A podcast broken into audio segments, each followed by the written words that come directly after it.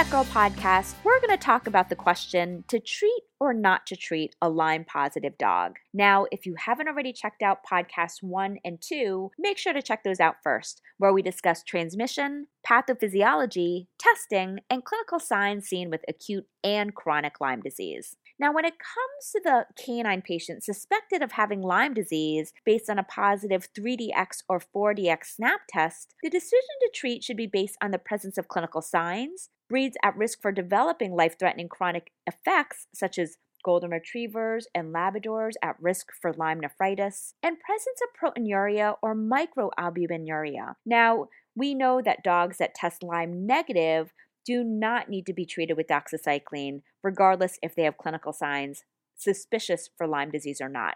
Why is that? That's because the 3DX or 4DX SNAP test, which looks at C6, is very accurate. When we see a positive result, remember that C6 represents natural exposure or true infection. So, again, Lyme negative dogs do not need to be treated with doxycycline. The bigger question is what about the Lyme positive dogs? In Lyme positive dogs that are asymptomatic and do not have any evidence of proteinuria, treatment is generally not recommended.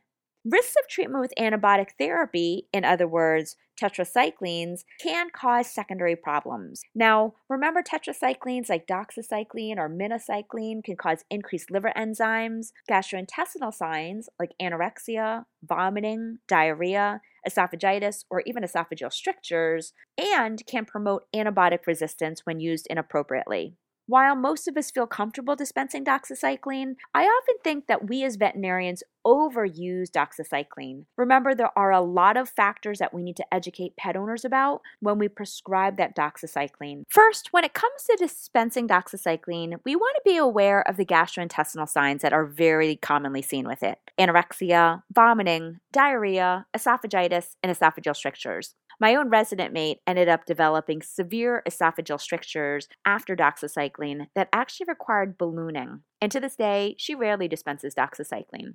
One of the biggest ways that we avoid this problem is by making sure that we're pilling the doxycycline in a meatball or following up with a small amount of water immediately afterwards. I like to give it with a small meatball and then have the pet owner feed their meal immediately after giving the meatball. That way I know the doxycycline is pushed into the stomach. If owners choose not to do that, alternatively, they can syringe 10 to 15 mils of water into the corner of the mouth to ideally help push that doxycycline into the stomach.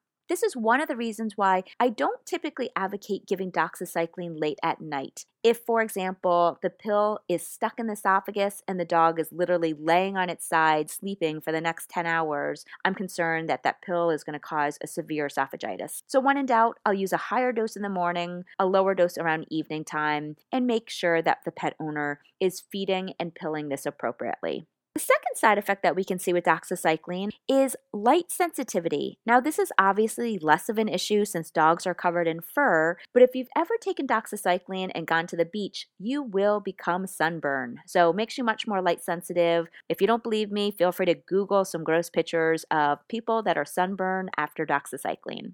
The third warning that we should issue to owners when giving doxycycline is that this antibiotic is inactivated by dairy products, so they can't give yogurt or milk or ice cream within a few hours of actually dosing the doxycycline. So, before you reach for doxy, make sure that your pet owner is educated on how to administer it and all the potential side effects from it.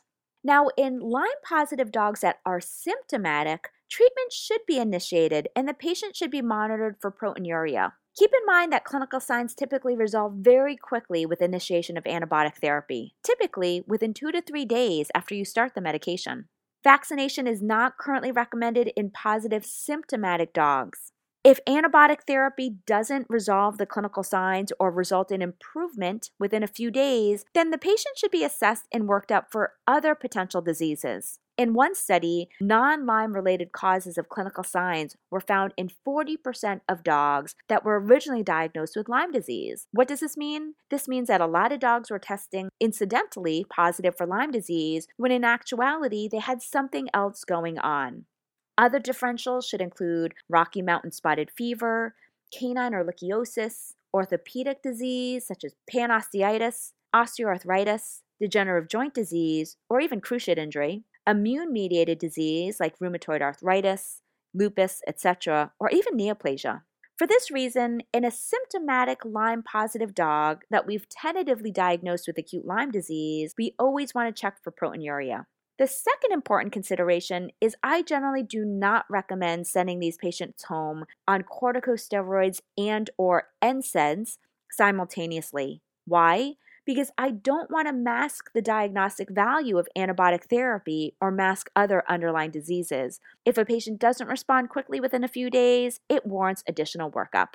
When it comes to treating patients with Lyme disease, I typically treat with doxycycline at 5 mg per kg per os every 12 hours, or you can use amoxicillin at 20 mg per kg every 8 to 12 hours, or minocycline at 10 mg per kg orally every 12 hours, or Convenia injections, two doses, two weeks apart subcutaneously. Currently, it's debated how long to treat Lyme disease with antibiotic therapy for. We know that there's a long duration of Borrelia harboring within the body. If treatment's indicated, it generally should be continued for four to six weeks.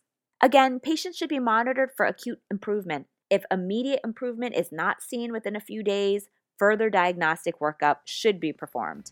Make sure to tune in to podcasts four and five, where we'll talk more about chronic Lyme disease, including monitoring for proteinuria or microalbuminuria, and also how to treat the devastating, potentially fatal Lyme nephritis.